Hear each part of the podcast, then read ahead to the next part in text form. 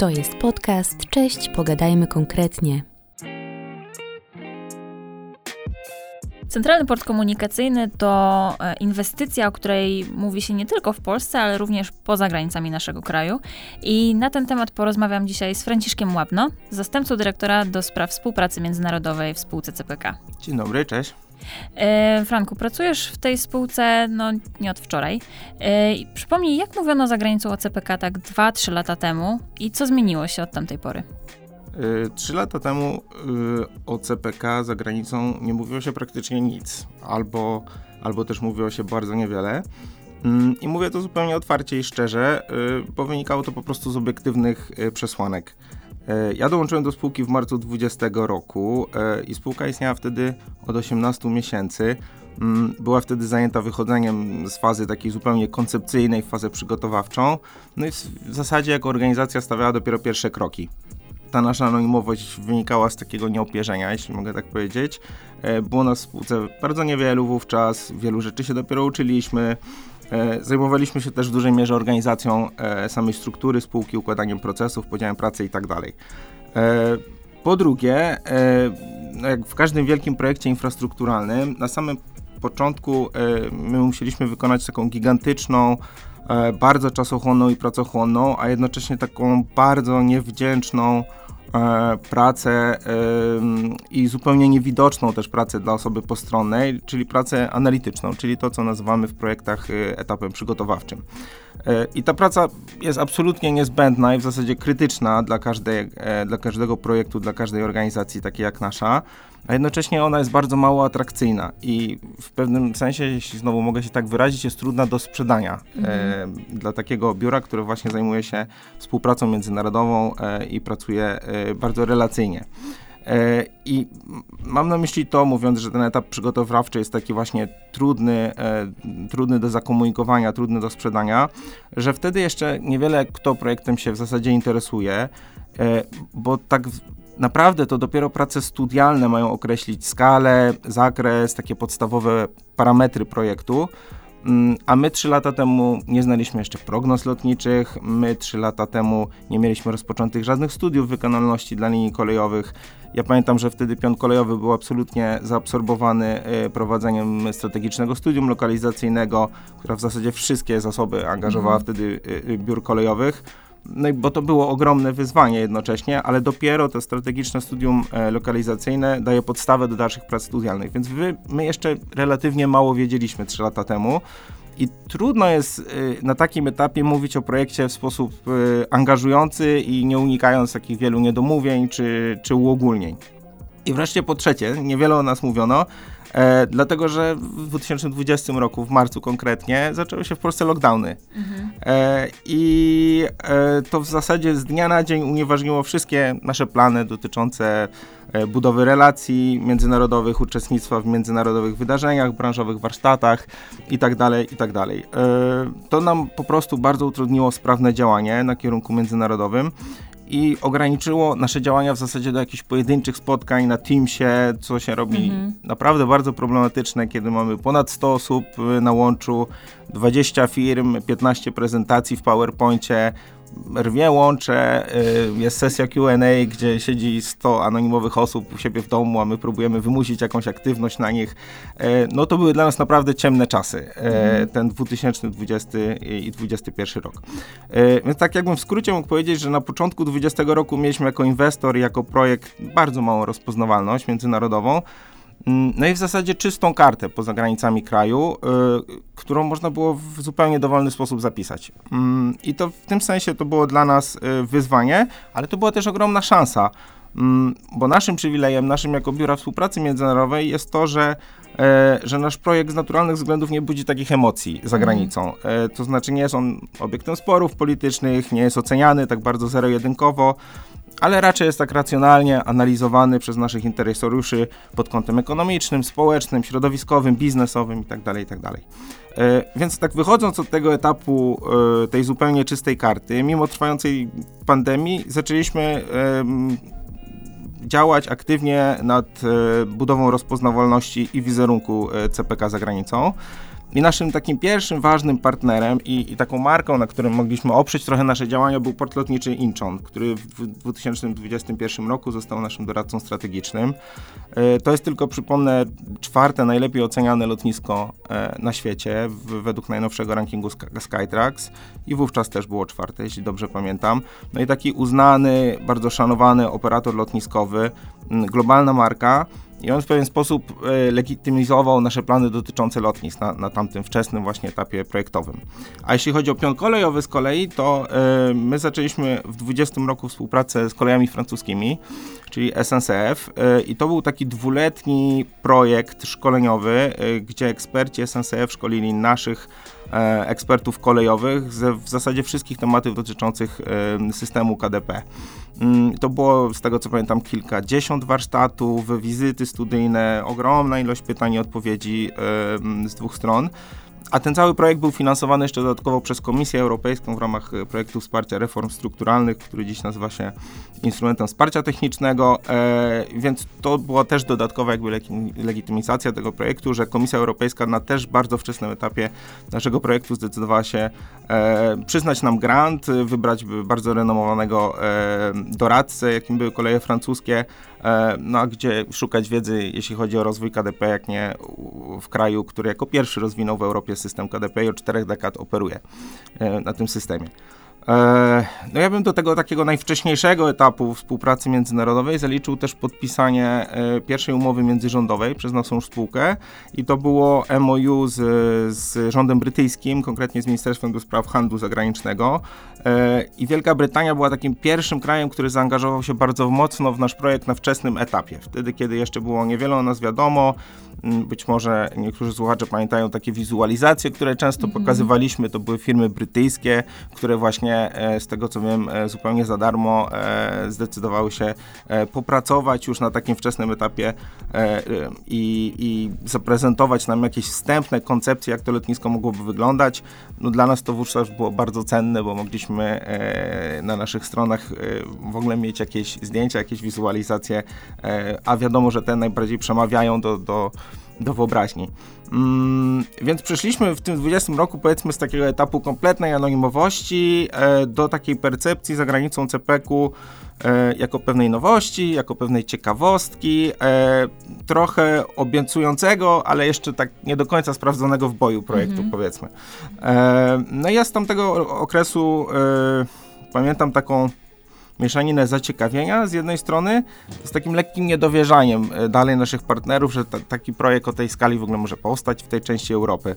E, i, i, mam też wrażenie, że wówczas wielu naszych rozmówców e, przybierało trochę taką postawę coacha czy mentora wobec nas. E, czasami miałem trochę wrażenie, że nas pouczano wręcz, e, ale dla nas to oczywiście nie był żaden problem, tak? I było to w pełni zrozumiałe, bo e, po pierwsze, no, CPK ani żaden inny inwestor w Polsce nie ma doświadczenia w, roz w rozwijaniu systemów KDP, ani lotniska o tej skali, lotniska hubowego.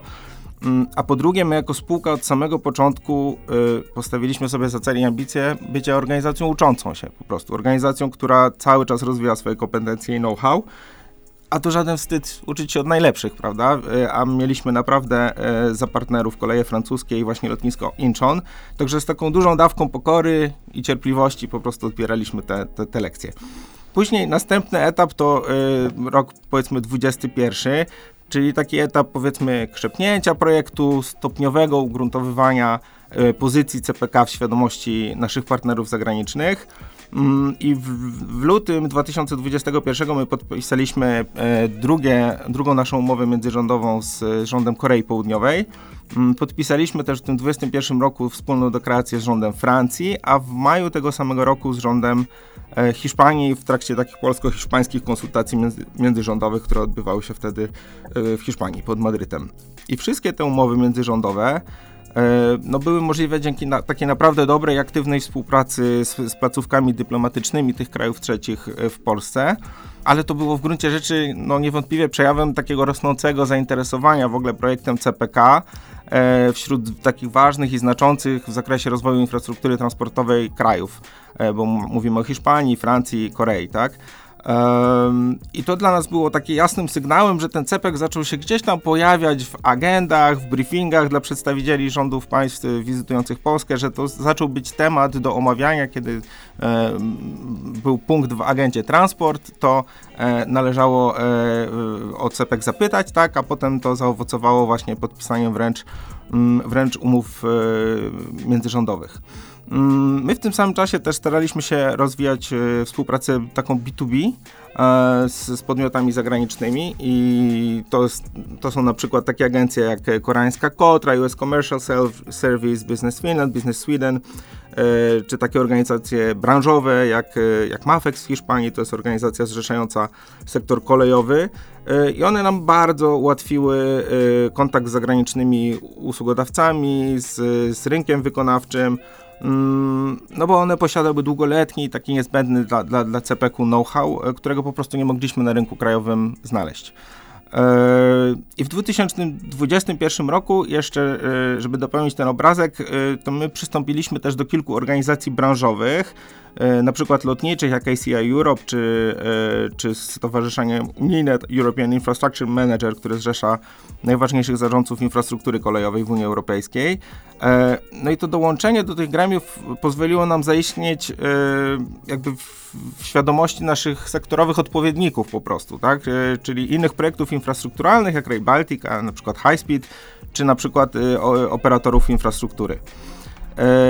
Więc powiedziałbym, że w 2021 roku zaczęliśmy już mówić trochę konkretniej, wyraźniej, e, więcej o CPQ, e, dlatego że już nie tylko opowiadaliśmy o koncepcji, przygotowaniach i tak ale zaczęliśmy być też tym takim pełnoprawnym i aktywnym inwestorem, mhm. który potrafi już E, w jaśniejszy sposób e, swoje potrzeby wyartykułować, e, no i też zaoferować wymierne korzyści, bo mówiąc wprost, my zaczęliśmy też w tym okresie ogłaszać sporo postępowań. Niektóre z nich były na bardzo wysokie kwoty, co, co po prostu nie mogło już przez rynek przejść niezauważone. No i wreszcie dochodzimy do tego roku 22 i 20, początku 23, czyli okresu e, takiej odłożonej w czasie przez COVID y, wzmożonej aktywności spółki na odcinku międzynarodowym. W tym okresie zaczęliśmy się wreszcie móc przemieszczać, mhm. e, więc zaczęliśmy jeździć się na imprezy, pokazywać się. Konferencje i tak dalej. Dokładnie, byliśmy na Innotrans w Berlinie, byliśmy na Ray Life mhm. e, w Hiszpanii e, i na wielu innych konferencjach branżowych, gdzie powinniśmy być już e, w latach poprzednich, ale które były po prostu albo przełożone, albo odwołane ze względu na pandemię. I do, dało nam to no, zupełnie nowe możliwości do zaprezentowania projektu, do bezpośrednich kontaktów z naszymi partnerami. E, w 2022 skompletowaliśmy też wreszcie zespół e, wszystkich naszych najważniejszych doradców w podprogramie lotniskowym, łącznie z architektem. E, a w podprogramie kolejowym my już finalizowaliśmy wiele studiów wykonalności i przechodziliśmy do fazy projektowania. E, no i myślę, że tutaj po prostu same marki podmiotów, z którymi my współpracujemy i współpracowaliśmy, e, mówią za siebie, bo to są światowi liderzy w swoich dziedzinach i, i to jest najlepsze świadectwo tego, że trochę z takiej pozycji petenta, powiedziałbym, przeszliśmy e, do, staliśmy się dla rynku takim bardziej pożądanym partnerem, a często wręcz punktem odniesienia na rynku mm. polskim, bo jesteśmy jednym z trzech największych inwestorów w infrastrukturę. E, no i myślę, że kończąc tą przydługawą e, wypowiedź, myślę, że kulminacją tego ostatniego roku był styczeń 2023 e, roku, kiedy zorganizowaliśmy Międzynarodowy Kongres Railway Direction Days w Warszawie i wreszcie mogliśmy się pokazać światu szeroko jako taki najbardziej ambitny, innowacyjny, kompleksowy projekt w tej części Europy. I myślę, że bardzo świadomie też zaplanowaliśmy od po samego początku ten event jako właśnie międzynarodowe wydarzenie. Stąd taka nie inna nazwa, Railway Direction, Railway Direction Day, Days, e, dobór tematu przewodniego, czyli rozwój infrastruktury KDP w krajach Trójmorza. E, tematyka paneli, gdzie bardzo szeroko omawialiśmy e, systemy KDP od kwestii ekonomicznych poprzez środowiskowe, wojskowe, techniczne, innowacje. Omawialiśmy, mieliśmy drugi dzień bardziej biznesowy, także mieliśmy wreszcie szansę pokazać się szerzej światu, opowiedzieć o sobie, zbudować tą narrację. E, no ja muszę powiedzieć, że po tej konferencji w zasadzie nie słyszałem żadnego negatywnego e, feedbacku, żadnej negatywnej opinii o tym, co zrobiliśmy. Wręcz przeciwnie, słyszałem bardzo dużo pozytywnych e, opinii. E, zaczęła się o nas rozpisywać prasa zagraniczna, bardzo dużo artykułów prasa, w prasie branżowej się ukazało, w Railway Gazette, w International Railway Journal i tak dalej, i tak.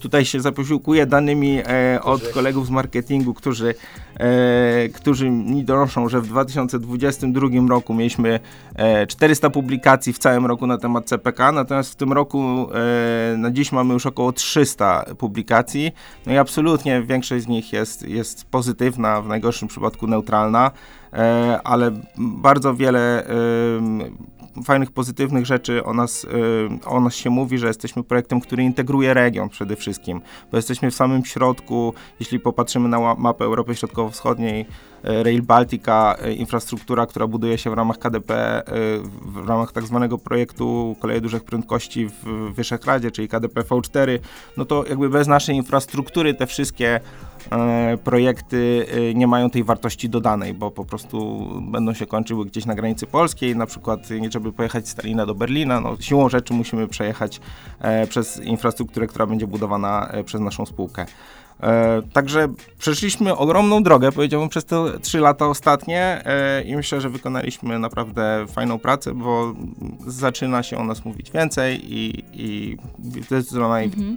I właśnie też wydaje mi się, że przypieczętowaniem tej może no nie chcę mówić, że pozycji, tak, ale jakiegoś znaczenia tej inwestycji w naszej części Europy było, nawiązując do RDD, o którym wspomniałeś, podpisanie e, tych porozumień, tak, podpisanie z Rail Baltica i Sprawa Żeleznic i podpisanie e, również porozumienia z kolejami ukraińskimi, co też się wydarzyło właśnie podczas e, naszego kongresu. Tak jest. Y, my z Rail Balticą i Sprawą Żeleznic oczywiście na poziomie roboczym współpracowaliśmy już wcześniej, e, przed samą konferencją, zresztą podpisanie tego MOU byłoby trudne, gdybyśmy się nie, nie, nie poznali dobrze e, wcześniej i zidentyfikowaliśmy sobie z tymi naszymi odpowiednikami z, z państw bałtyckich oraz z Czech bardzo wiele takich punktów wspólnych. Okazało się, jak zagłębiliśmy się w nasze plany projektowe, że jesteśmy na podobnym etapie rozwoju tych projektów, że każda z tych spółek opracowuje róż, na różny sposób, ale swoje standardy techniczne dla kolei dużych prędkości że każda z tych spółek e, zadaje sobie podobne pytania, po, poszukuje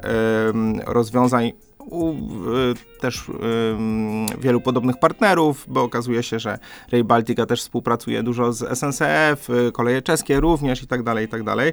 E, więc tych e, obszarów takiej potencjalnej synergii było całkiem sporo e, i to zaowocowało podpisaniem takiego trójstronnego MOU, które po prostu układa tą naszą współpracę, wkłada je w takie formalne ramy, które pozwolą nam na powołanie teraz grup roboczych, w ramach których na, nasi eksperci kolejowi będą sobie y, omawiać temat po temacie, y, zastanawiać się wspólnie, gdzie można poszukać y, jakichś obszarów zainteresowania wspólnych, ale też omawiać już bardzo konkretnie wiele rzeczy, które na przykład na naszej konferencji były zasygnalizowane już. E, to znaczy, nie sama infrastruktura będzie decydować o tym, e, czy pasażerowie w tej części Europy będą wybierać koleje dużej prędkości, e, dużych prędkości, tylko takie sprawy jak przyznawanie przepustowości transgranicznej, wspólne taryfy biletowe, wspólne systemy rezerwacji, Interoperacyjność oczywiście, która na agendzie unijnej jest od, od wielu lat. Także mm, bardzo mocno myślę, że wybrzmiało na konferencji, że my nie możemy skupiać się tylko przede wszystkim na tym, co budujemy tutaj w kraju. Musimy patrzeć regionalnie i musimy też od razu zadawać sobie pytania już dziś, mimo że jeszcze ani kilometr tej nowej sieci nie powstał, jak sprawić, żeby te koleje dużych prędkości były domyślnym środkiem transportu w podróżach na średnim i E, na, na, średnim i dalekim też dystansie, bo Komisja Europejska już mówi, mhm. że do 800 kilometrów e, moglibyśmy w zasadzie jeździć kolejami dużych prędkości, moglibyśmy jeździć przez granice również e, krajów członkowskich, no gdyby właśnie wiele tych warunków, o których wspomniałem, było wspomnianych. Mhm. Ale to jest też takie krzepiące w sumie, jak, no jak mówisz, że już wcześniej ta współpraca gdzieś tam była i że i Rail Baltica, i Sprawa Żeleznic napotykali podobne problemy. To też w pewnym sensie jest takie pozytywne, że my wiemy, że jakby nie jesteśmy sami w, z tymi różnymi problemami czy trudnościami i tak dalej, tylko że yy, no, oni gdzieś tam na tym swoim obszarze mają podobne jakieś wyzwania Myślę, i trudności. Że tak jak mówisz, ma to dla nas wartość terapeutyczną również. tak. e, dowiedzieć się, że inni mają tak samo trudno, albo być może gorzej, bo zadałbym sobie pytanie, czy, czy Rail Baltica jest pro, projektem trudniejszym do przeprowadzenia, bo on od samego początku mhm. angażuje trzy państwa członkowskie, więc tak. w pewnym sensie jest on eksperymentem na żywym ciele, który Komisja Europejska zaordynowała e, tym trzem krajom członkowskim e, już ponad 10 lat temu. E, no i oni przecierają dla nas też również pewne ścieżki. Nawet takie pytanie padło na panelu z udziałem Rail Baltiki na, na, na Railway Direction Days, czego możemy się nauczyć od tych trzech krajów, ponieważ oni testują właśnie takie rzeczy jak wspólne zamówienia, takie rzeczy jak projektowanie w ten sam sposób, czy, czy, czy przygotowanie wytycznych do projektowania zharmonizowanych dla, dla trzech różnych krajów. To jest podcast. Cześć, pogadajmy konkretnie. Później e, oczywiście pojawia się pytanie, kto będzie operował e, tym systemem, czy to będzie jeden podmiot, czy, czy trzy i tak dalej, i tak dalej. Więc y, myślę, że Rail Baltica jest dla nas skarbnicą wiedzy i że z tej współpracy możemy naprawdę bardzo dużo wyciągnąć. Z drugiej strony my też możemy zaoferować zupełnie inne doświadczenia e, i, inny rodzaj wiedzy. My w inny sposób rozwijaliśmy swoje standardy techniczne, robiliśmy to bardziej w sposób autonomiczny i, i dopiero później sprawdzają je nasi partnerzy zagraniczni. E, tam troszkę, tak samo jak czeskie koleje, inną, inną decyzję podjęto, żeby, żeby rozwijać je od razu z partnerem zagranicznym. Także wiele doświadczeń mamy wspólnych, ale wiele mamy też różnych i zdecydowanie możemy się wiele od siebie nauczyć.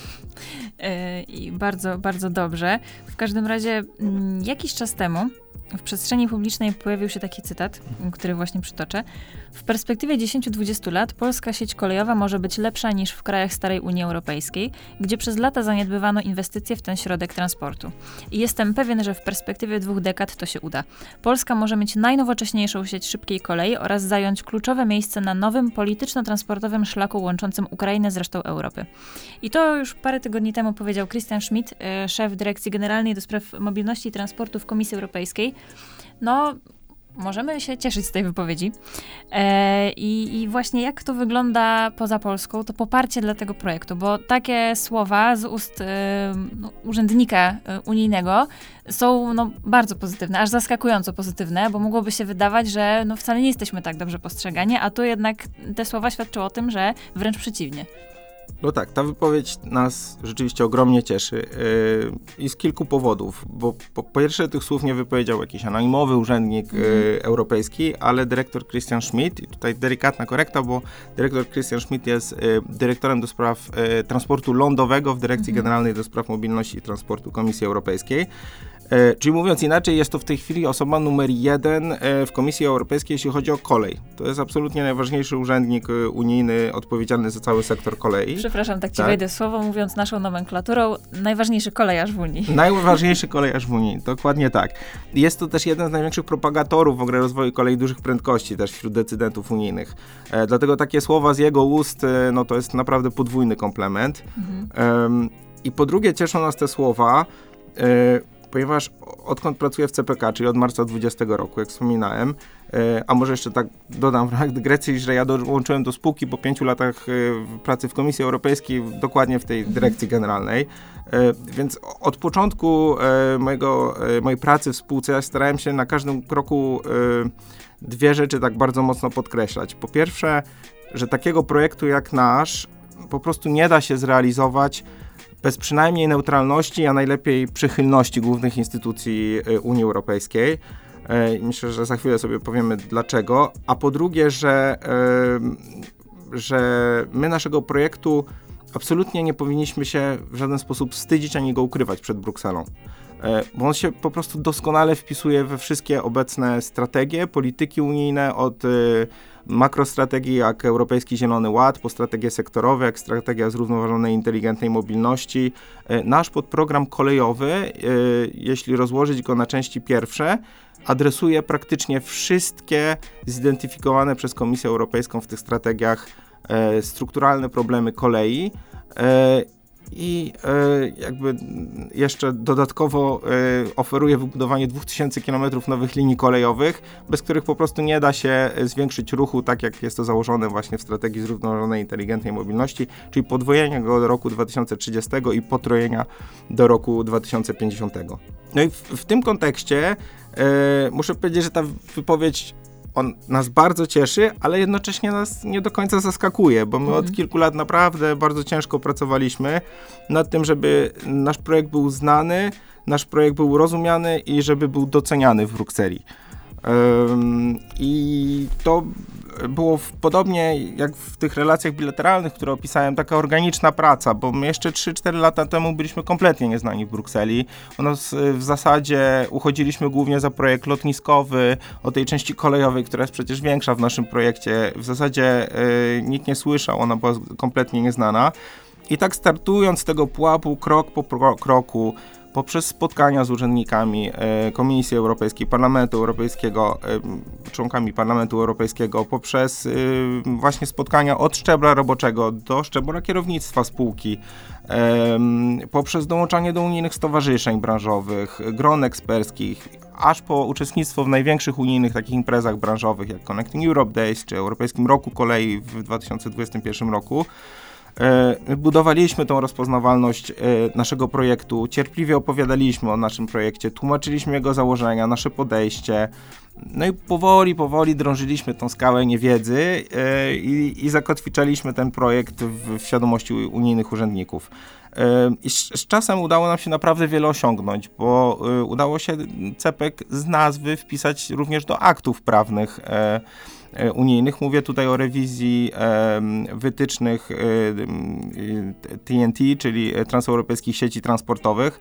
E, to jest taki podstawowy akt prawny opisujący najważniejsze priorytetowe połączenia transportowe unijne którego załączniku znajdują się takie mapy i tam są mhm. narysowane właśnie linie kolejowe, drogi, połączenia morskie, też porty, morskie porty lotnicze i tak dalej, e, które są tym absolutnym priorytetem My o nich mówimy, że to są projekty o unijnej wartości do, dodanej i tam w ramach tej rewizji nam się port lotniczy CPK e, udało e, do tej sieci dodać. Udało nam się, my naszą taką podstawową szkieletową, tą sieć KDP, czyli KDP-Y, e, odcinek Warszawa, Łódź, Wrocław, Poznań, już mieliśmy w poprzedniej wersji rozporządzenia, natomiast tam uaktualniliśmy po prostu jego przebieg, ale udało się dodać również linię od CPK prowadzącą w stronę Gdańska do Warlubia i wiele innych odcinków na sieć bazową, kompleksową i tak dalej.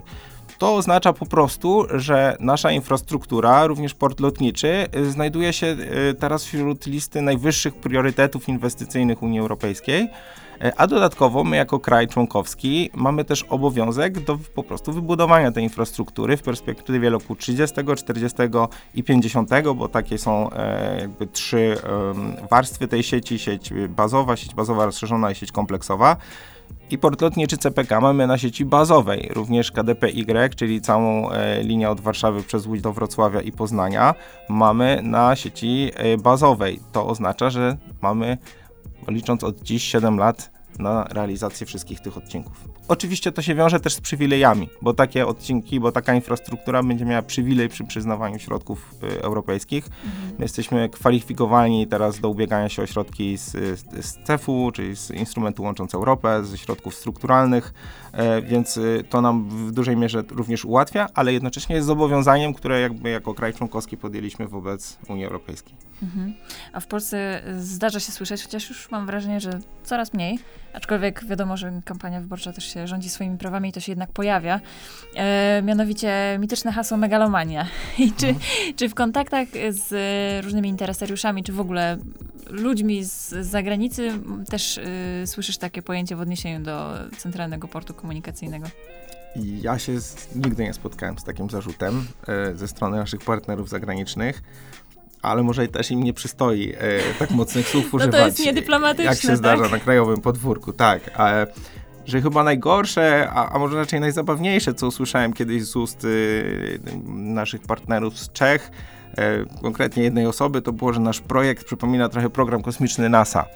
E, ale myślę, że było w tym wszystkim mimo wszystko więcej podziwu niż ironii, bo już z późniejszej rozmowy wnioskowałem, że, że pan był bardzo zainteresowany współpracą ze spółką. Mhm. E, ale to tak no, w ramach anegdoty ty, ty, tyle tylko z, w cudzysłowie krytyki e, naszego projektu z partnerów zagranicznych.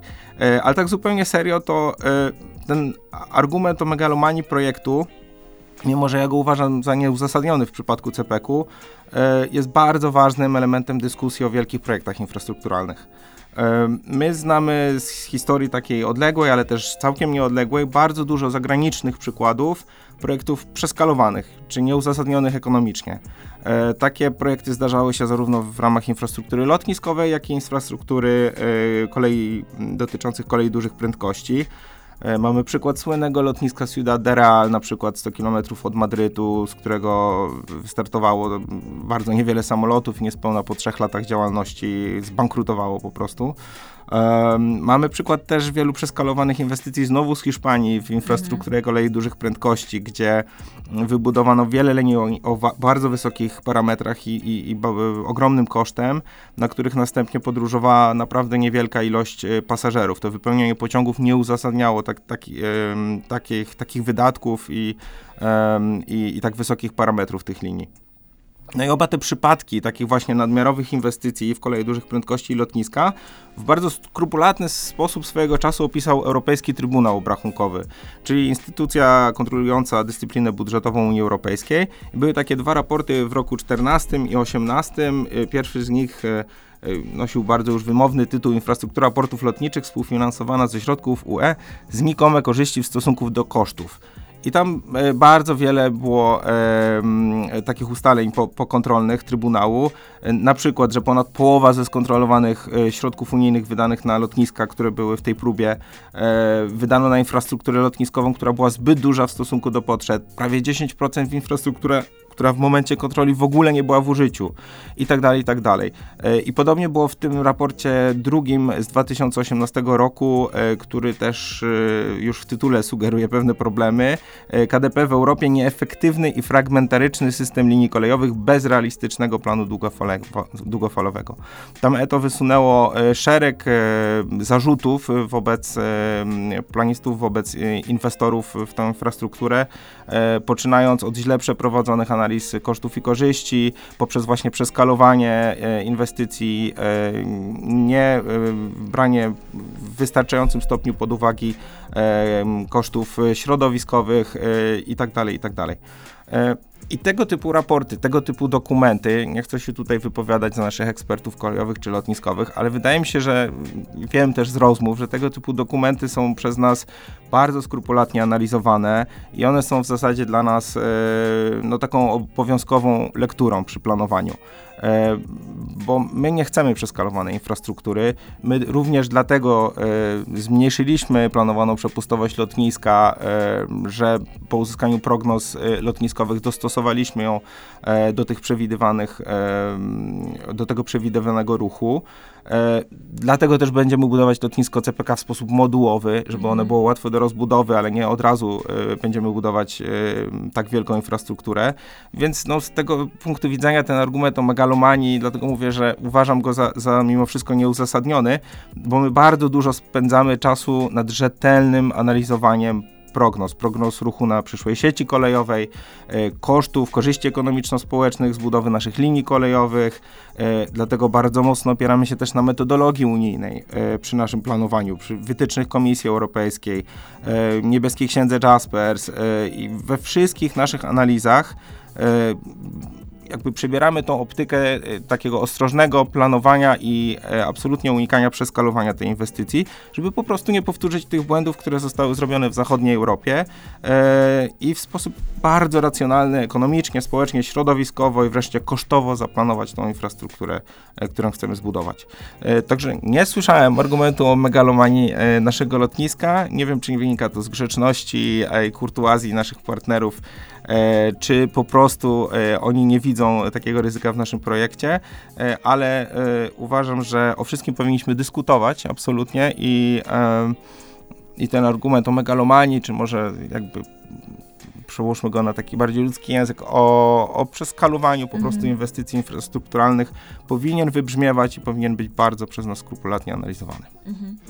I już tak podsumowując, Mhm. jakbyś miało określić, e, czy są jakieś takie miejsca, gdzie jeszcze o nas nie słyszeli Mhm. i do kogo jeszcze powinniśmy trafić z informacją o CPK?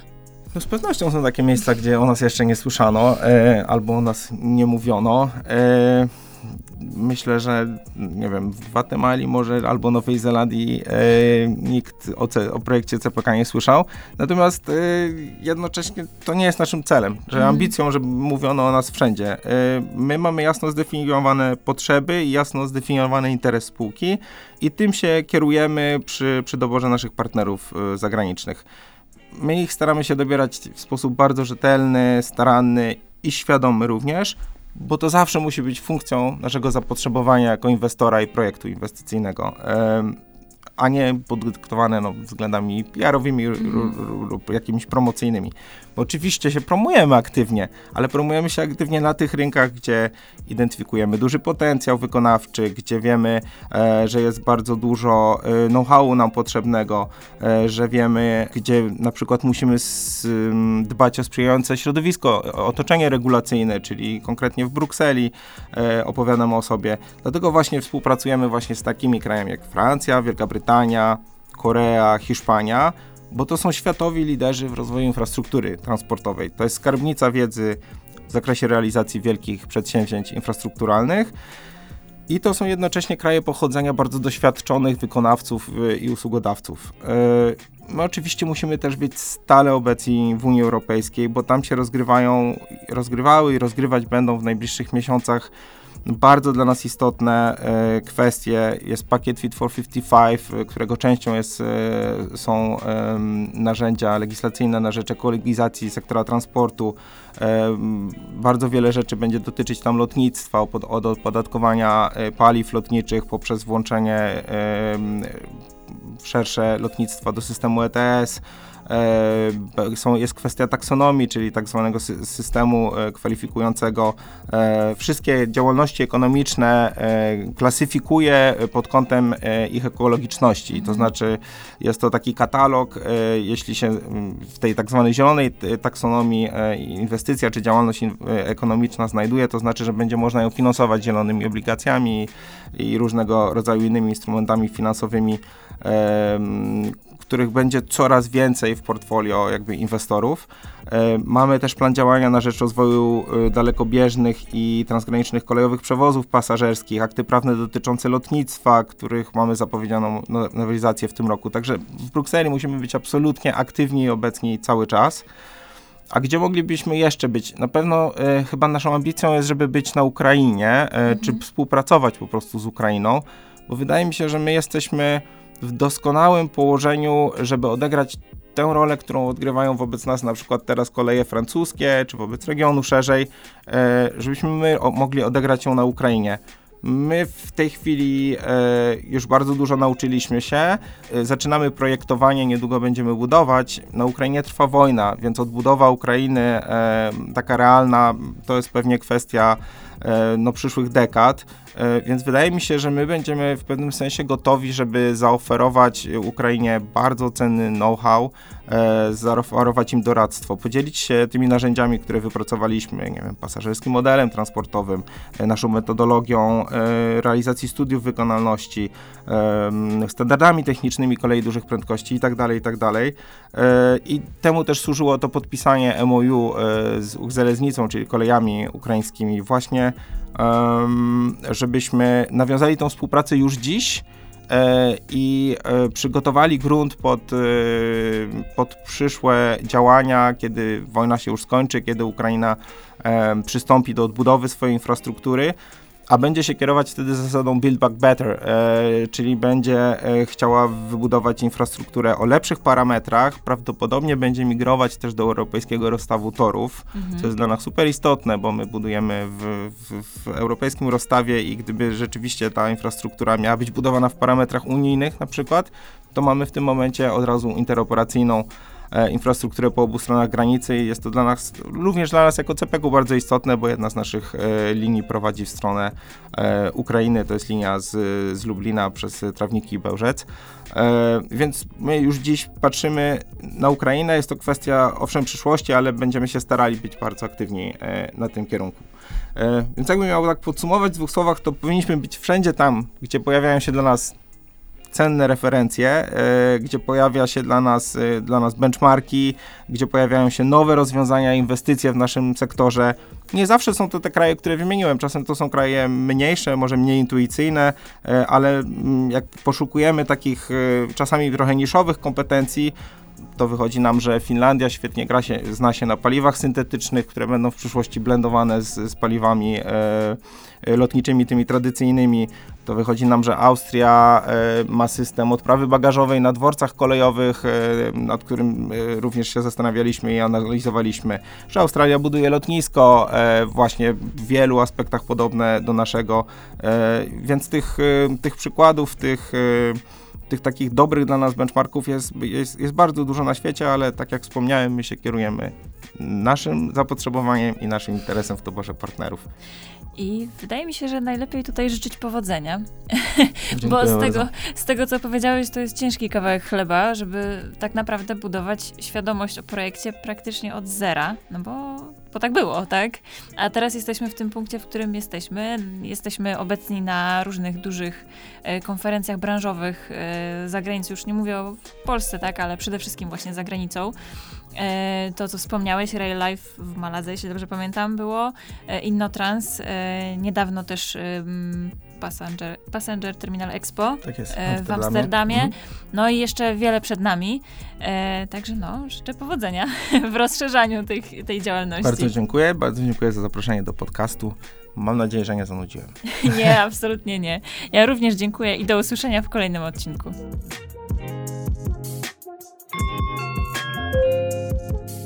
To był podcast Cześć, pogadajmy konkretnie